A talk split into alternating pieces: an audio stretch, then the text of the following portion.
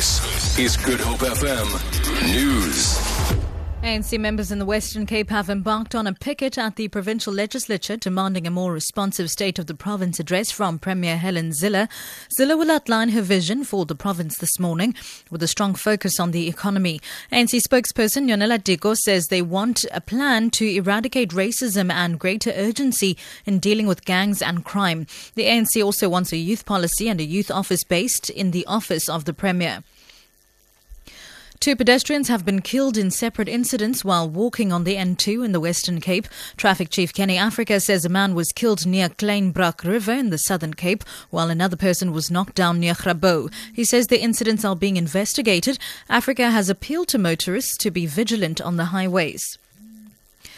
A sexual health awareness organisation, ANOVA Health Institute, has partnered with the Elton John AIDS Foundation to launch a new campaign called We the Brave in Cape Town. The large-scale programme aims to address the H I V risk in men who have sexual intercourse with men. Spokesperson for ANOVA, Nina Morris-Lee, says the group, which is estimated at about one point two million men countrywide, is most at risk for H I V contraction. But stigma still absolutely exists. Discrimination is a big issue, and so as much as we've kind of moved on from the early eighties vibe of what H I V and AIDS was all about, homophobia exists, and um, particularly in the township communities, you'll find that that's where the guys really struggle.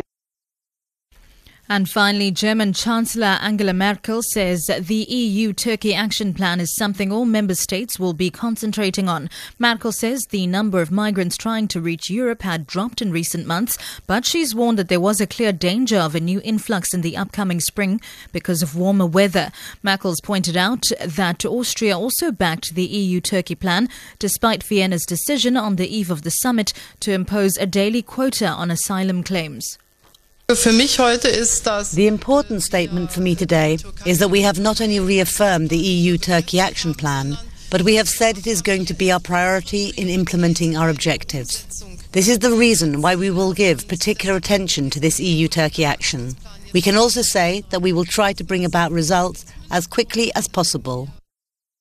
For Good Hope F M News, I'm Sibs Matiella.